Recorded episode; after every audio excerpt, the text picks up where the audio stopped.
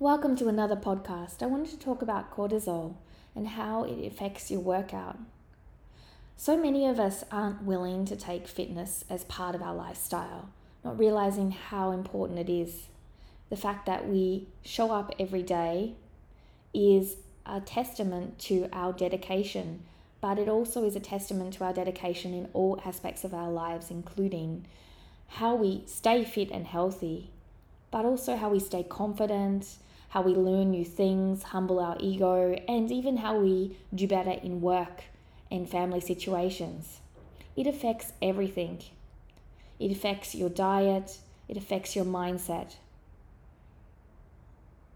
So, it's important to understand that when we're do, doing fitness in our life, you may want to look at also how your cortisol is making it difficult, how it is potentially pushing you to not make the most healthiest decisions in your workout.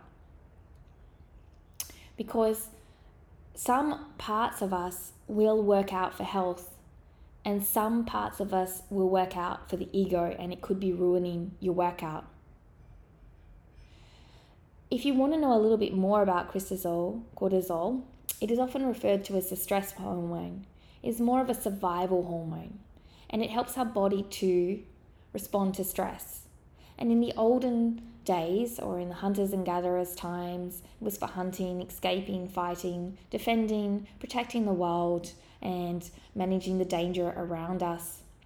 However, our old brain is still existing we don't have those threats anymore, but we do have threats that are different, such as rush hour, or maybe a fight with our partner, partner or deadlines at work, just not the same as an animal chasing us in the wild.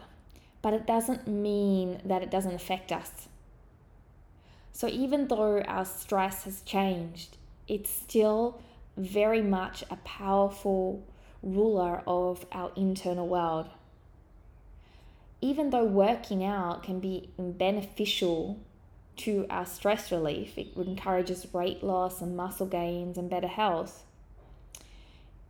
It can also be that if we overdo it, cortisol creates negative effects and it becomes a double edged sword. Some of the side effects is that when cortisol is high, there is poor digestion, poor gut health, hormonal imbalances, PMS for women, thyroid issues, fertility issues, acne, overeating, blood sugar imbalances, anxiety, depression, high blood pressure, poor sleep, and the list goes on. Also, for those of you that are trying to lose weight, cortisol is actually a nuisance and can cause bloating and difficulty for us to get the possibility to tone up and lose weight. In one research, non overweight women who are prone to stress are more likely to have a little extra belly fat. So, at the same time as trying to decrease, if we're always running in the parasympathetic nervous system, or sympathetic nervous system, sorry, the fight or flight, and not getting into the parasympathetic nervous system, rest and digest, we are going to be cortisol based and we're going to have that double edged sword. And so we need to understand that it's pivotal to be able to balance and manage our mental health to get the best out of our physical health. Cortisol is also catabolic, meaning it is harder to build and maintain muscle, reducing protein synthesis and the development of new tissue. The process of catabolism isn't an evil one, it's meant for our survival. The amino acids from protein are pulled away and sent into the bloodstream, where the liver takes them to create glucose sugar or energy. So while body uses the new glucose for energy, we miss out on building the muscle. This leads to or comes to glucose production and increased glucose production and high blood sugar levels, insulin resistance, belly, fat, which contributes to even more insulin resistance. trapping you in that loop. And some of it also, when you're a smaller build, can be skinny fat. Even though you're working hard to lose weight, it doesn't mean you have a lot of muscles. And when you don't have that muscle, but you may be slim, it's called skinny fat. And so you cannot tell if someone's healthy, just by the size of the number on the scale or by how your pants fit. Because if you don't have a lot of muscle, then it's not actually as ideal as you think and not in the bulky manner. The muscle is there to support your movement practice, and you don't have to look like Arnold Schwarzenegger to do that. Also, the other thing to understand when you're weighing yourself on the scale is muscle weighs more than fat. So, looking at yourself thinking that you're getting down on the scales doesn't necessarily mean you're healthy. So, you could be more weight but look trimmer and fitter than being less weight with no muscle. While cortisol is a part of our life and there's no real escape from it, we can learn to manage ourselves a little better in our workouts and normal day to day lives. Some things that can benefit us in a, high paced society, instant gratification, limited time, particularly when we average three to five hours on social media these days.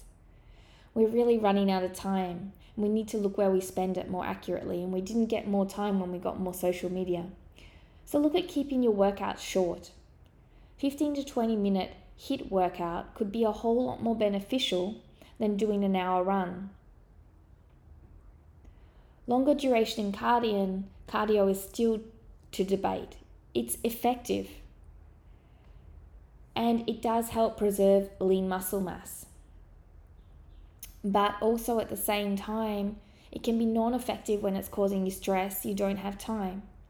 Everything has its effect, but you have to look at you and your lifestyle and what fits in.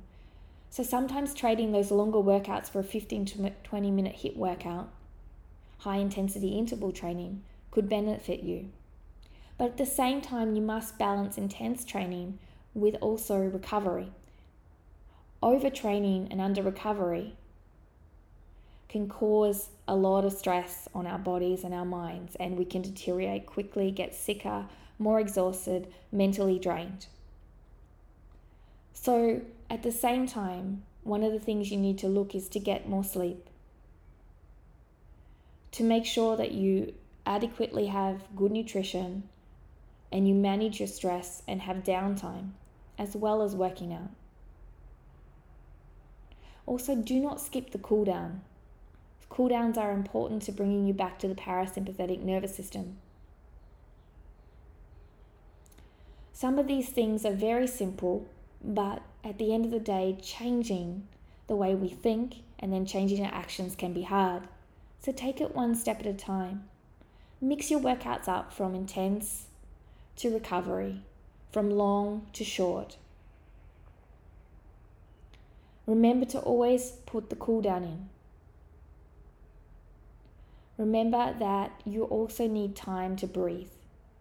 Taking time to sit down and have a cup of tea, looking out the window, is part of that active recovery to keep your stress levels low.